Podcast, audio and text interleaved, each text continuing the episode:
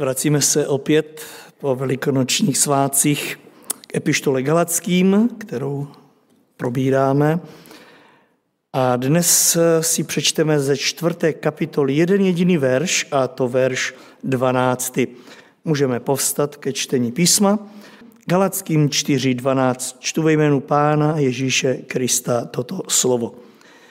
Snažte se mi porozumět, bratři, jako já mám porozumění pro vás. Prosím vás o to. Nic jste mi neublížili. Tolik čtení z písma. Téma biblických hodin na základě pištolí Galackým, věřím, známe všichni, sice duchovní péče o boží lid. I když této dnešní bychom mohli bez mrknutí oka dát úplně jiný název, a sice vztah mezi Pavlem a Galackými. Přesně o tom totiž ten dnešní text, jak vidíte, pojednává. A jak jistě všichni moc dobře víme, i o tom je náš křesťanský život. O tom, abychom si hlídali i ten náš vztah. Sice křesťan versus ten, kdo mu slouží. V tomto případě křesťané versus apoštol, v dnešním případě křesťané versus kazatel. Víte, najednou si žel myslíme, že to jde automaticky, že to tak jakž tak jde samo, ale jak vidíte, nejde to samo. Ďábel si tuto oblast věřících velmi pečlivě hlídá. Snaží se o to, aby tenhle vztah mezi služebníky a věřícími v církvi, aby se prostě nevyvíjel správným směrem. A pokud se to ďáblovi podaří, víte, on to pak už má všechno podchycené, má to v tomto směru zajištěné. I v Galácii byly dny, kdy se zdálo, že jde všechno úplně hladce. Co hladce? Úplně nádherně, jako po másle. Pavel popisuje v následujících 15 eh, verších, že se měli vzájemně natolik rádi, že Pavel, představte si, on měl pocit jednoho krásného dne, že by za ní galačtí, které přivedl ke Kristu, kterým sloužil, že by byli za něho ochotní dát něco velmi drahého. Prozrazuje nám to ten 15. verš, druhá část. Ten jsme si ještě nečetli, ale vy, kdo si čtete písmo, tak se se možná pozastavili nad tímhletím darem, který byli ochotní tito věřící za svého apoštola dát. Řekl by mi někdo z vás, co to bylo?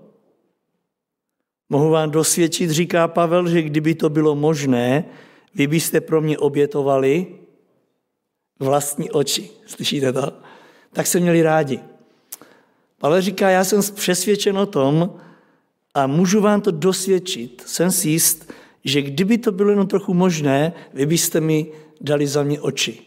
Mějte to, to něco, co si neumíme představit, že bychom o to přišli. Ale jenom do určité chvíle přišel den, kdy se to změnilo. A to je ďáblova práce. Ten, za koho byste dal oči, přijde den, kdy za ně už nedáte vůbec nic. Pavel cítil, že ta jeho služba už nemá tu sílu, už nemá ten náboj. A víte, přesně o to ďáblovi vždycky šlo. On totiž ví, že ve chvíli, kdy mezi kazatele a e, křesťany v církvi se něco dostane, to něco, to něco, teď už tam můžeme dát cokoliv, pak boží slovo dostane co proto. Protože jsme to my, kdo boží slovo kážeme, kdo ho posíláme do éteru. A jestliže mezi nás a posluchače se dostane to něco, pak právě to boží slovo, které má jít od nás dál dostává co proto. Prostě, buďme upřímní, vyznívá do prázdna. Nechytne se. Odráží se možná od stěn, jak hrách, ale nechytá se v lidech, církvi, v srdcích člověka. Mně se ale moc líbí to, že Pavel si to i v tomhle směru hlídá. On to vycítí. Nečteme, že by mu to někdo řekl, nečteme, že by mu to někdo vyčítal, nebo že by mu otevřeně házel klacky pod nohy, ale Pavel přesto věnuje následujících devět veršů v písmu právě tomuhle problému, který vycítil, víte z čeho? Víte, podle čeho Pavel poznal, že mezi něj a ty, kterým káže, se něco dostalo? Kdo máte otevřenou Bibli, tak 15. verš to prozrazuje.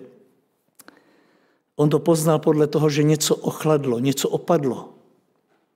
Říká, kam se podělo to vaše nadšení. Víte, toto je, toto je něco, co se z tohoto místa dá velmi lehce poznat. Jestli ti, kterým kážeš, jsou z toho nadšení, jestli, jestli vidíš, že to boží slovo je nadnáší, že je povzbuzuje, kam se podělo vaše nadšení, říká Pavel. A teď devět veršů věnuje tomu, že takhle to přece nemůže zůstat. A víte, přesně toto by mělo být i v současné době pro každého z nás služebníků jasným ukazatelem dobrých nebo nedobrých vzájemných vztahů. Vidět nebo nevidět na druhé straně nadšení. Nadšení pro pána, nadšení pro boží dílo, nadšení pro život božím lidu.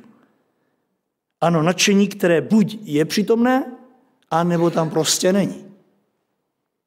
A jistě víte, že poznáte na člověku, jestli je nadšený, anebo není nadšený. Stačí jenom, když někdo otevře dveře a vyjde do vestibulu, víte, jestli je nadšení, jestli jde rád, anebo není rád. Pavlovi nikdo nic otevřeně, aspoň podle tohle slova, které tady máme, vůbec nějak neříká, ale Pavel jako pozorný boží služebník si všímá, že mezi nimi už není to nadšení. Bylo tam. On jim přivedl ke Kristu. On jim kázal, radoval se z toho života, bylo tam ve velké, obrovské míře, jenomže pojednou se vytratí. A on, on to začne vnímat a začne jednat. Nečeká na nic, na žádný ukazatel. Ví, že teď je ta největší potřeba pro to, aby zasáhl a aby nepřítel ďábla v tom zastavil. Tak pojďme proto v té jeho snaze, v téhle biblické, tak po pořádku, 12. verš, který jsme si přečetli, tak si probereme. Pavel první, verš, první věc, co říká, říká bratři, snažte se mi porozumět, jako já mám porozumění pro vás. A teď tam říká to krásné slovo, prosím vás o to. Když máte kralický překlad, tak tam je, buďte bratři jako já, protože já jsem jako vy. Co nám tím chce Pavel říct? Co ti myslí? O jaké porozumění žádá? V jakém případě mu jde o to, co jim celou tu dobu v uplynulé třetí kapitole říkal? Každém případě, jak vidíte, jde mu o to, aby tito lidé, kteří přijali na základě jeho kázání Ježíše Krista, aby se s ním stotožnili v té pravé křesťanské víře. Do řad galackých křesťanů začalo proudit něco jiného a tito lidé přestali být nadšení z toho, co jim kázal Pavel. Začalo to tak trošičku odeznívat. A Pavel viděl, máli se to vrátí zpátky, pak se musí všichni stotožnit s tím, co káže. Chce po nich, aby se osvobodili od otroctví falešných učitelů a aby se osvobodili od toho nebezpečného učení a hlavně, aby sdíleli to jeho přesvědčení o pravdě, která je v Ježíši Kristu a také v té svobodě, kterou jim Pán Ježíš získal. Ano, snažte se mi, bratři, porozumět. Snažte se v tom být jako já. Protože, jak jsme si řekli před eh, časem, Pavel kladl důraz na to, já jsem vám to přinesl od Ježíše Krista. A tak snažte se proto otevřít svá srdce. Víte, bratři a sestry, tady bylo, je a zůstane tajemství i každého našeho současného vztahu. Kazatel versus člen zboru. Žel nejenom si to zapomínáme hlídat. A myslíme si, že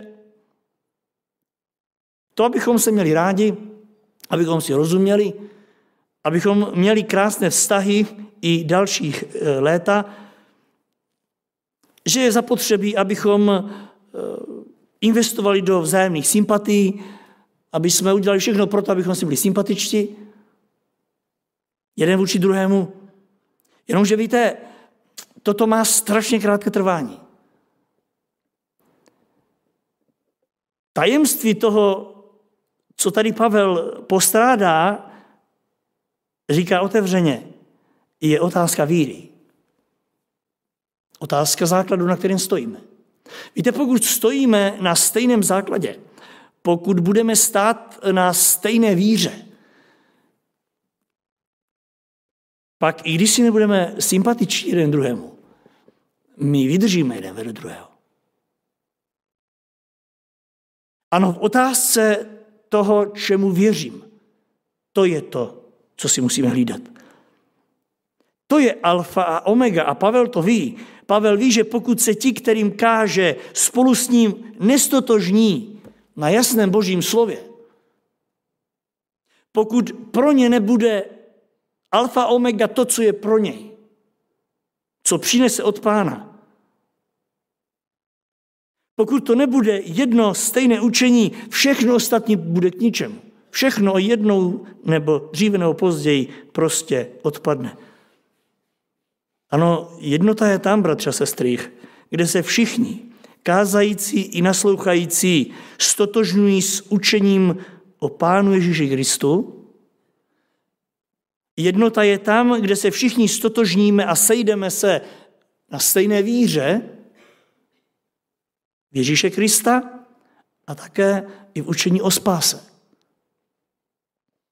Pokud tady budeme mít nejistotu, nějaké otazníky, můžeme si být nevím jak sympatičtí, jedného dne se rozejdeme. Pokud v tomhle nebudeme zajedno, pak na ničem jiném nemůžeme postavit své vzájemné pouto. A že klade se v dnešní církvi eh, dost eh, důraz na to, hm, abychom se měli rádi, abychom se milovali, abychom se prostě eh, objímali, abychom se snad i vrátili k těm svatým, k tomu svatému políbení a, a tak dále. A každý si to vysvětluje jinak, jak si udržet ty vzájemné vztahy. A dost často slyšíme, že mladí, když přijmou Pána Ježíše Krista na různých táborech, tak říkají, mně se tam líbilo, oni, oni se mají rádi. Víte, já to rád slyším, já to rád slyším, ale stále si říkám, to je málo. To je málo mít se rád, pokud není základ Boží slovo na jedné i druhé straně. Protože kolik lidí se má rádo na začátku manželství a pak zjistí, že nemají nic společného. Že jeden je tady a jeden je tady, jeden táhne hod, druhý Čehy. Jak je to možné? Protože tam chybělo něco, co spojovalo. Proto Pavel říká, buďte jako já. Víte, mi to připomíná Pavla na jiném místě. Vzpomínáte, on ve skutcích 26, tam 27 až 29, tak cituji. Pavel králi Agripovi řekl, věříš, věříš králi Agripo prorokům? Víte, chci mu říkat, podívej, zkusíme se, zkusíme se někde setkat. Jestli se nesetkáme na tom božím, pak o čem budeme mluvit tady? Věříš králi Agripo? A dodává, já vím, že věříš. Takže tady bychom se sešli. Agripa odpověděl Pavlovi, málem bys mě přesvědčil, abych se stal křesťanem. A Pavel řekl, kéž by dal Bůh, aby se nejen ty, nýbrž i všichni, kdo mě slyší, stali dříve nebo později tím, čím jsem já. Nímej, pokud se králi Agripo máme my někdy přátelit, pokud se máme bratřičku a pokud máme mít stejné myšlení, ty se musí stát tím, kým jsem já. A teď říká, kromě něčeho. Zkuste mi říct čeho. Kromě těchto pout, které mám na rukou. Přeju si moc králi Agripo, teď když ti svědčím o Ježíši Kristu, aby si se stal tím, kým já, aby si přišel ty na tuto rovinu, kromě toho, aby si měl ta pouta, která mám na ruce. Ano, Pavel vždycky lidem kázal takže si přál, aby se stali na základě kázaného slova tím samým, čím je on. Nímejte, tím, kým Kristus udělal jeho, aby oni se dostali na ten stejný základ. Co myslíte, je to příliš troufalé, aby kazatel chtěl po svých posluchačích, aby byli v otázce víry jako on? Ano, kromě toho tělesného, kterého též, též tlačí k zemi, co si budeme povídat, jsme, jsme jedni z vás. Ano, kromě trápení, které prožíváme na různých eh, místech, v různých eh, etapách života, eh, kromě nemocí, kterými procházíme, mluví tady Pavel o duchovní stránce. Chci být, chci, abyste se dostali na stejný, na, stejnou, na stejný duchovní základ, který jsem přijal od Krista. A Pavel opakovaně tvrdí, já jsem to přijal od Krista. A víte, že když přistupujeme k večeři páni, tak on tam v první Korinským 13 říká, já jsem to, tak jak jsem to přijal, tak vám to dávám. On stále volá lidi na základ, který mu položil Kristus. Tomto směru nemyslím, že to troufale. I když umí si představit, že někdo řekne, že to je příliš troufale, možná až pišné, vždyť kdo může volat někoho, aby následovali ho vzor? A víte, těžko se mi to říká, abych, abych jsem řekl, následujte můj vzor. Proto také se nám nejenom stává, že uh, se nedokážeme stotožnit eh, snad až s takovou troufalostí. A možná si řekneme, že to je až příliš uh, troufale od našeho kazatele. Jenomže na druhé straně nebudeme-li uh, si hlídat to, co apoštol Pavel a nebudeme, nebudeme-li chtít a e, trvat na tom, my, kdo kážeme Boží slovo, aby lidé se e, posouvali na základ, kterým je Kristus, a nebudeme-li se chtít tady setkávat právě na tomto základě, kterým je Pán, tak se nám nedivte, že se nám nejednou stává, že posloucháme to a ono kázání a nejsme si vůbec jistí, jestli ten kázající tomu, co říká, skutečně věří nebo ne. Zažili jste někdy takové kázání? Posloucháte ho? A nejste si jistí, jestli ten, který to káže, tomu opravdu hluboce věří. Jestli o tom opravdu přesvědčený. Dokonce v dnešní době moderní, aspoň tak se mi to někdy jeví, že se má nechat posluchač,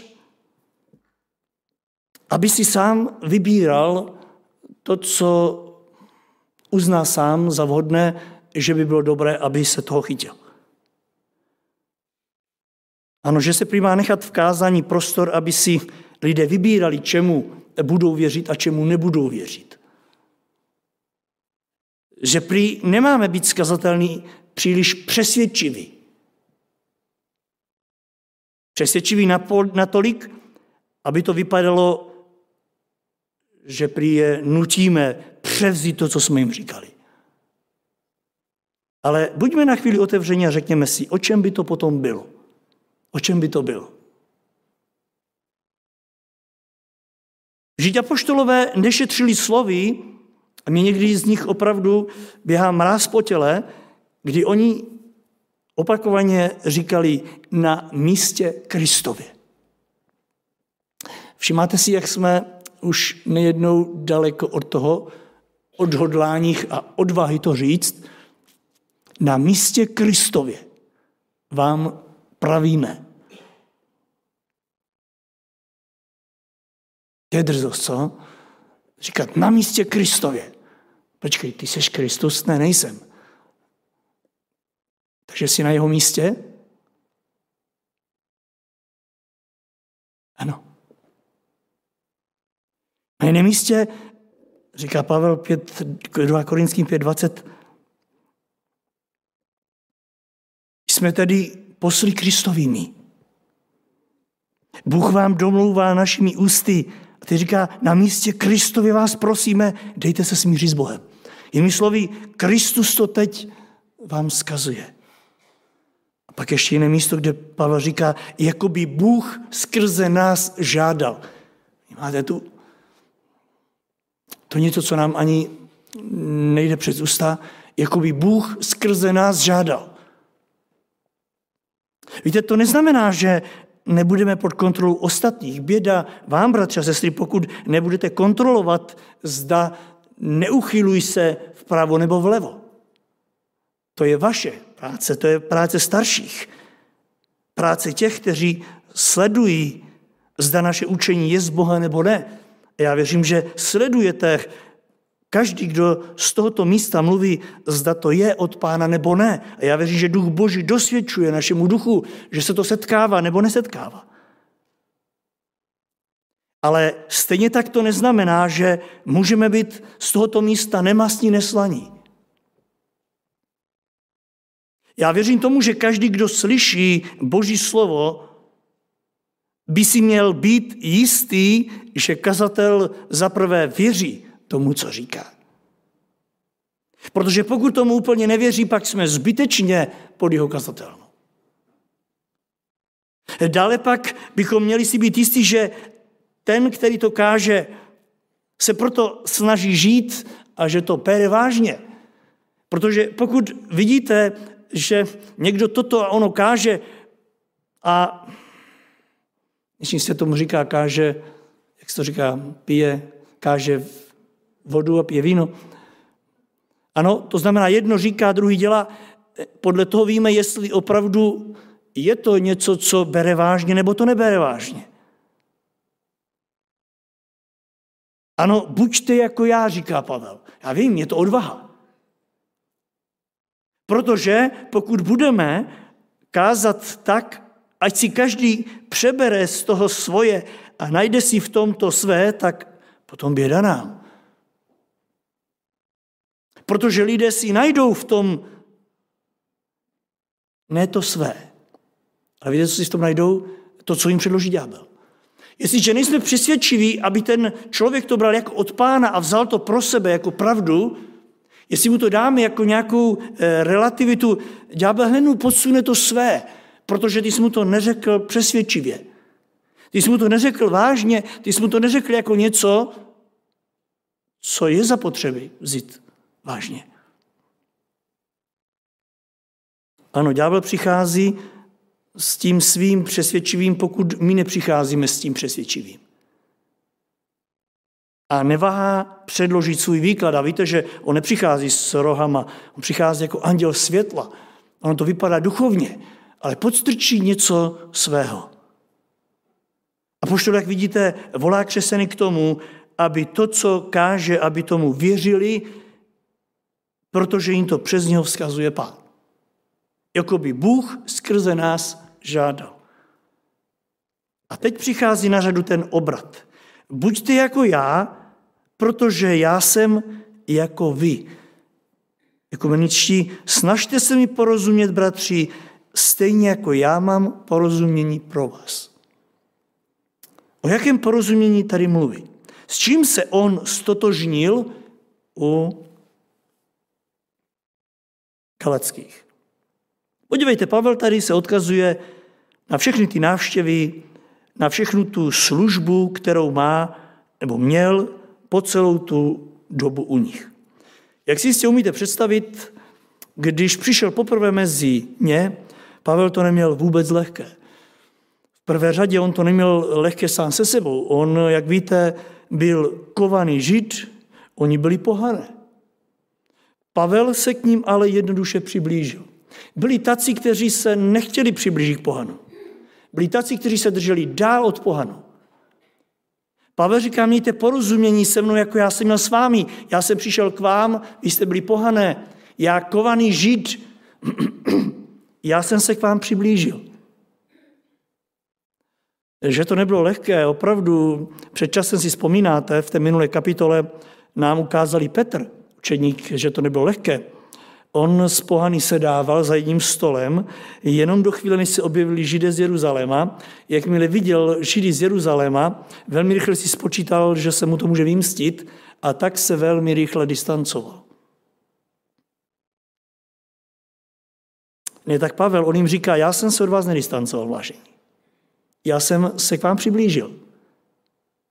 Stal jsem se jedním z vás. Ano, já obřezaný, s vámi neobřezanými. Já jsem se s vámi stotožnil. Tady zdá se Pavel naráží na onu zásadu, o které mluví v 1. Korinským 9.20. Cituji, Židům jsem byl Židem, aby získal Židy. Těm, kteří jsou pod zákonem, byl jsem pod zákonem, abych získal ti, kteří jsou pod zákonem, i když sám pod zákonem nejsem. Těm, kteří jsou bez zákona, byl jsem bez zákona, abych získal ti, kteří jsou bez zákona, i když před Bohem nejsem bez zákona. Neboť mým zákonem je Kristus. Těm, kdo jsou slabí, stal jsem se slabým, abych získal slabé. Všem jsem se stal vším, abych získal, získal alespoň některé. Teď říká, bratři, mějte pro mě pochopení. Já jsem ho pro vás měl. Já jsem se přiblížil, jak nejvíc to šlo.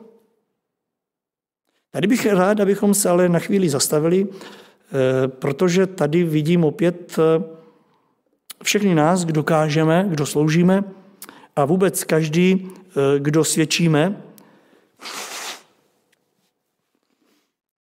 Víte, Chceme-li být jako oni,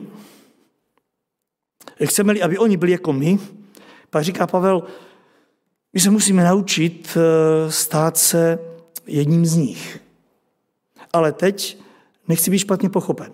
I když i takto někteří křesťanští pracovníci chápou, že když chceš, aby se ten a on nevěřící stal křesťanem, tak ty se musí stát pohanem. Mějte v chování, v jednání. Ano, pokud chceš, aby ten a onen začal mluvit slušně, tak ty se musíš přiblížit k němu a začít mluvit prostě jako on, aby tě začal brát a pak se odnaučit. Takhle se to někdy vysvětlují lidi. On mluví prostě, on mě nebere, on to hned pozná, že já jsem jiný, že když už mluvíte to, tak říkáš, ty jsi nějaký jiný, s tebou není legrace.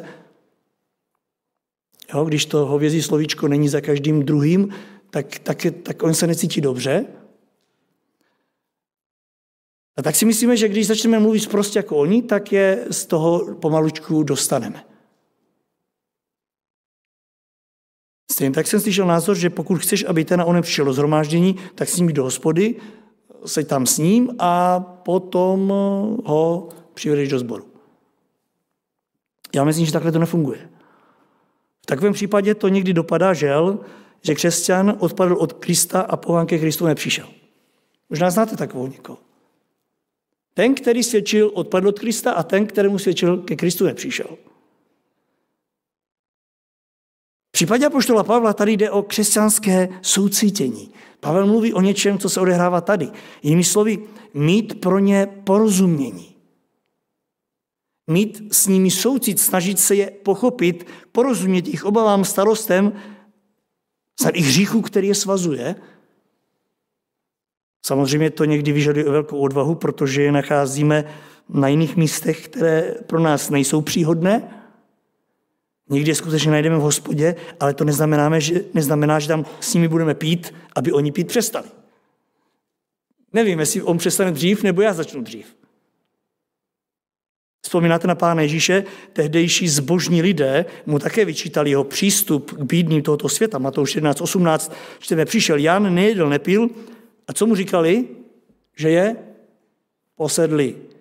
Přišel syn člověka, jí a pí a říkají, hele, milovník hodu a pitek, přítel celníku a hříšníků, kraliči říkají, hele, žrač a pijan vína.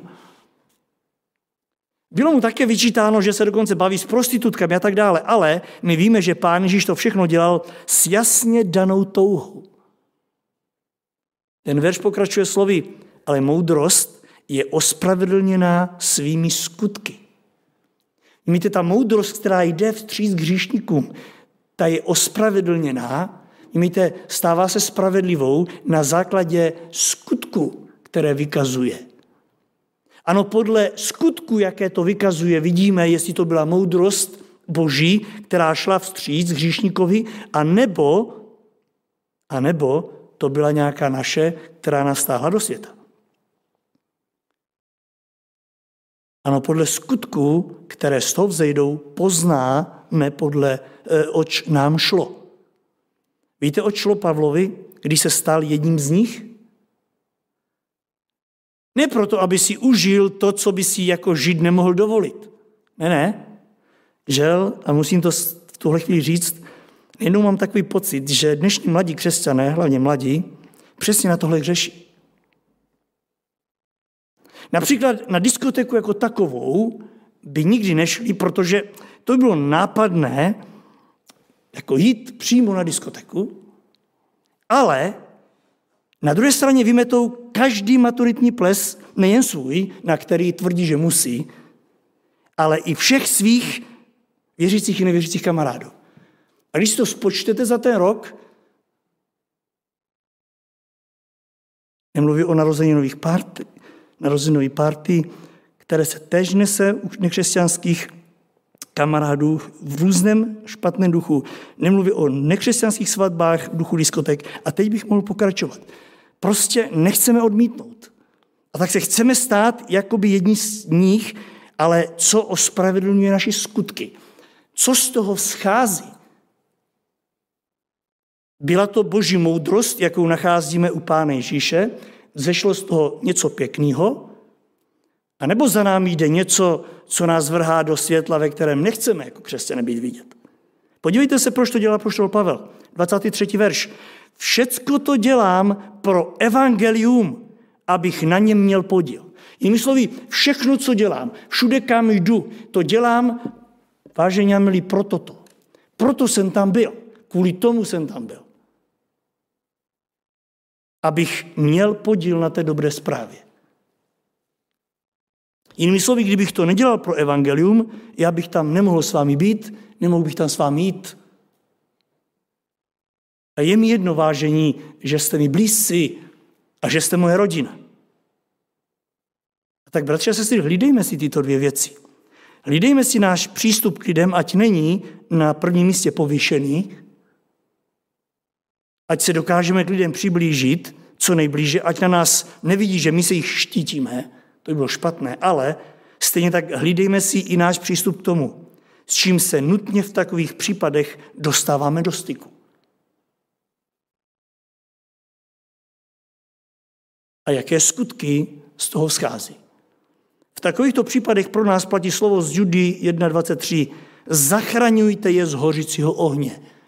To znamená, i když tam jdete, chtějte vidět, že oni jinou. Na jedné straně říká Juda, mějte slitování, ale z obezřetnosti, ať se vám oškliví i jejich plášť poskvrněný hříchem. Nemluvě o těle poskvrněným hříchem. I to, co má na sobě, ať se vám oškliví z obezřetnosti. Přesně takhle to dělá Pavel. On nevolá lidi k tomu, aby následovali jeho vzor, ale Krista v něm. Přesně tak to prohlásil v té druhé kapitole, kterou jsme probírali v 20. verši. Já už nežiju, ale žije ve mně Kristus. Vnímejte, skutky, které vykazuje můj život, ať jsem kdekoliv, by právě měly být skutky, které vykazuje Kristus. A teď si můžeme položit v bázni Boží otázku, pane Bože, tam, kde jsem byl, to, co jsem dělal, eh, tam, kam jsem eh, si to ospravedlnil, že tam musím, protože byl jsi tam se mnou, šel jsi tam se mnou, opravdu tohle, co jsem říkal, mluvil jsi to ty, to, co jsem si eh, ospravedlnil, to, co jsem pil a tak dále. Byl jsi to ty, byl jsi u toho, schválil jsi mi to. Víte, my někdy radši to neřešíme, protože si nechceme jaksi v sobě se rozladit. Nechceme, aby duch boží se v nás bouřil, ale ono to tak někdy je. Ať nám pán i v tomto směru dá svého ducha. Je to duch mimo jiné, duch trpělivosti, protože bez ní to nejde. Podívejte se Pavla v tomhle směru. On, když to Galackým říká, tak jim to nedává befelem.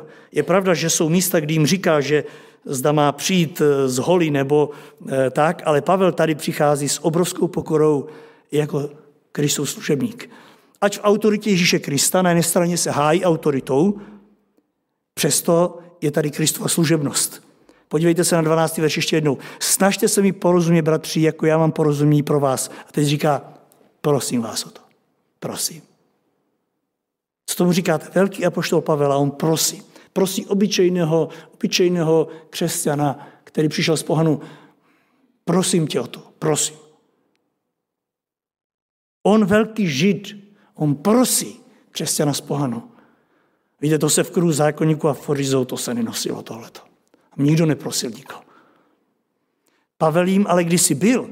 Teď ale volá pohany k tomu, aby byli jako on, aby se neváhli oprostit od všeho, co se nechce pokořit v jejich životě, aby se nebáli postavit do role služebníků podobně jako jejich pán. Vzpomínáte na pána Ježíše? Jednoho dne vezme nádobu a začne mít učeníků nohy. A Petr, veliký žid, on začne protestovat.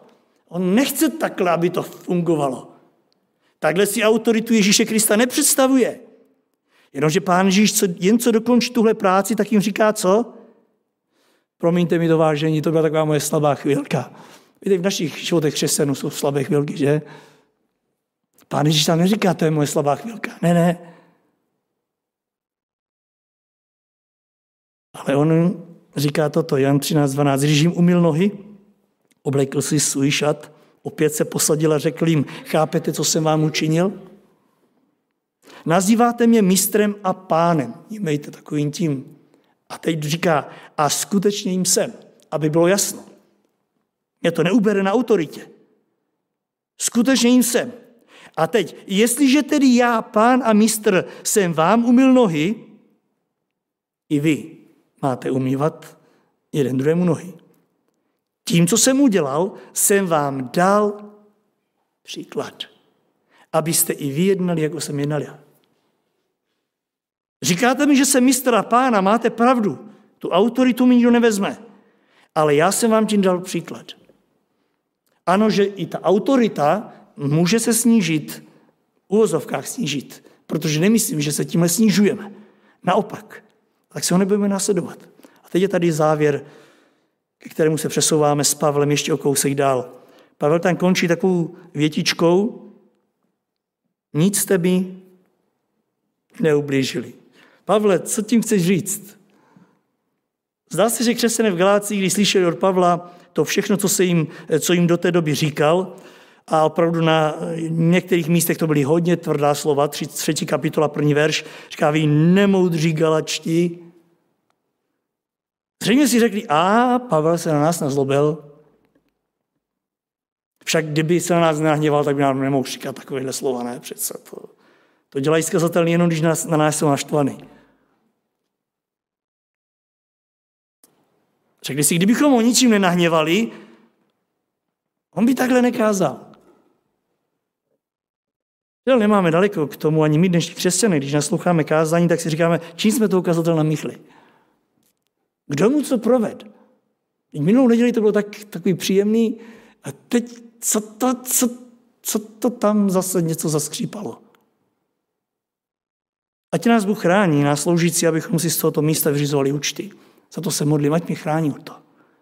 Ne, že se nepromítá do našeho života, do našich služeb a příprav to, co, čím procházíme. To, to asi bychom nebyli lidé, to bychom byli naprogramovaní roboti. Ne, že se to nepromítá, ale Bůh chrání, abychom si vyřizovali tady odsud své účty. To by už nám nešlo o boží věci, ne? To by už nám nešlo o to, co chce pán. Pavel jasně říká, chci vám říct, mě jste ničím neublížili. Přesto všechno, co jsem vám řekl, byť to bylo sebetvrdší, chci, abyste věděli jednu věc. Mě jste neublížili. Není to proto, že jsem ublížený. To, co jsem před vás položil za zvěst, není proto, že se mě něco e, dotklo nebo že se mi něco nelíbilo, ale je to proto, že na místě Kristově vám říkám to, že to po vás chce pán. Jemu se to nelíbilo. Ano, nejde mi o žádnou moji osobní křivdu. A víte, a tady se dostáváme k tomu, pokud zakazatelnou vidíme toho či onoho člověka, který přišel s něčím, co si teď připravil, někdy na poslední chvíli, pochopitelně, že vidíme, že on mluví něco vůči mě a tak, co by chtěl. A setkáváme se s tím na různých místech, že on se do mě naváží, nebo on mi, on mi toto či ono teď tam vytmavil nebo vytunil. Není pochyb, protože vidíme tam toho daného člověka a vidíme nutně jeho slova. Pokud ale uvidíme to, co říká Pavel, že na místě Kristovi, jako by Bůh skrze nás žádal, potom už nepůjdeš domů s tím, že on mi to řekl, ale půjdeš s tím, pane, proč jsi mi to řekl? Co mi tím chceš říct? A tak dále. Pavel říká, mně nejde o žádnou moji osobní křivdu. Naopak říká Pavel, já se snažím na vás dívat přes vaši dřívější laskavost ke mně. K tomu se dostaneme příští pátek. Laskavost, ve které, jak už se řekl na začátku, vy jste byli ochotni za mě obětovat své oči. A já právě z té lásky vycházím, jakou jste měli ke mně, a proto vám říkám tyto věci, abych vás vrátil tam, kde vás Bůh chce mít a vyrval z náručí těch, které, kteří vás tady eh, se snaží otročit. A tak berte všechno to, co jsem vám řekl, píše Pavel, jako slovo od vašeho Boha, který skrze mě vám předkládá. Slovo, které, i když se vám nelíbí, říká Pavel, i když vás občas zbolí, je tady proto, aby vám pomohlo. V tomto duchu mluví i v Židům 12.6, koho pán miluje, toho přísně vychovává. A teď si řekneme, a skrze koho ho vychovává. Víme, že neposílá žádné archanděli, ani anděli, ani cheruby. Skrze koho nás vychovává. A teď opět musíme vidět, že to je přes obyčejné lidi, které si k tomu používá. A nejenom přísně vychovává, ale teď je tady řečeno a trestá každého, koho přijímá za syna. Podívejme se na různé e, případy kázně a tak dále, jak v dnešních křesťanech, to, že už se to nepraktikuje, tak tam, kde se to praktikuje ještě, jak se častokrát potýkáme s tím, že zatím vidíme toho a onoho člověka, toho a onoho kazatele, toho a onoho stašostvo, toho, ten a onen zbor. Pavel pokračuje, podvolujte se tedy i jeho výchově. A opět, opět tam má jeho výchově. To, to, to, to, to nejsme my. A teď dál, Bůh s vámi jedná jako se svými syny. Chtějte tam vidět svého Boha. Cituji dál, byl by to vůbec syn, kdyby ho otec nevychovával? Jste-li bez takové výchovy, jaké se dostává všem synům, pak nejste synové, ale cizí děti. Naši tělesní otcové nás trestali a přece jsme je měli v úctě. Nemáme být mnohem víc podání tomu otci, který dává duch a život? A to nás naši tělesní otcové vychovávali podle svého uvážení a jen pro krátký čas. Když to nebeský otec nás vychovává k vyššímu cílu, k podílu na své svatosti. Protože přísná výchova se ovšem v tu chvíli nikdy nezdá příjemná, nejbrž krušná. Později však přináší ovoce pokoje a spravedlnost těm, kdo ji prošli. Když se podíváte na tělesný život rodičů a dětí, kolikrát do určité eh, chvíle, do určitých let děti brojí a, a hudrujou, jak jsme to s nimi neměli, eh, nemysleli vážně, jak jsme je neměli rádi, jak jsme je trestali a tak dále. A pak se čas přehoupne, oni se ožení, vdají, mají své děti a vrací se a někteří vyznávají, jak jsou vděční za to a ono, protože to najednou vidí jinak. A teď je tady duchovní stránka věcí, Pavel říká to tež. Naši tělesní otcové se nějak snažili, ale nebeský otec to dělá k vyššímu cíli. Nejen, aby jsme byli poslušní, on to dělá k vyššímu cílu, cíli k podílu na své svatosti. To znamená, chce nás přitáhnout blíž, abychom byli jako on.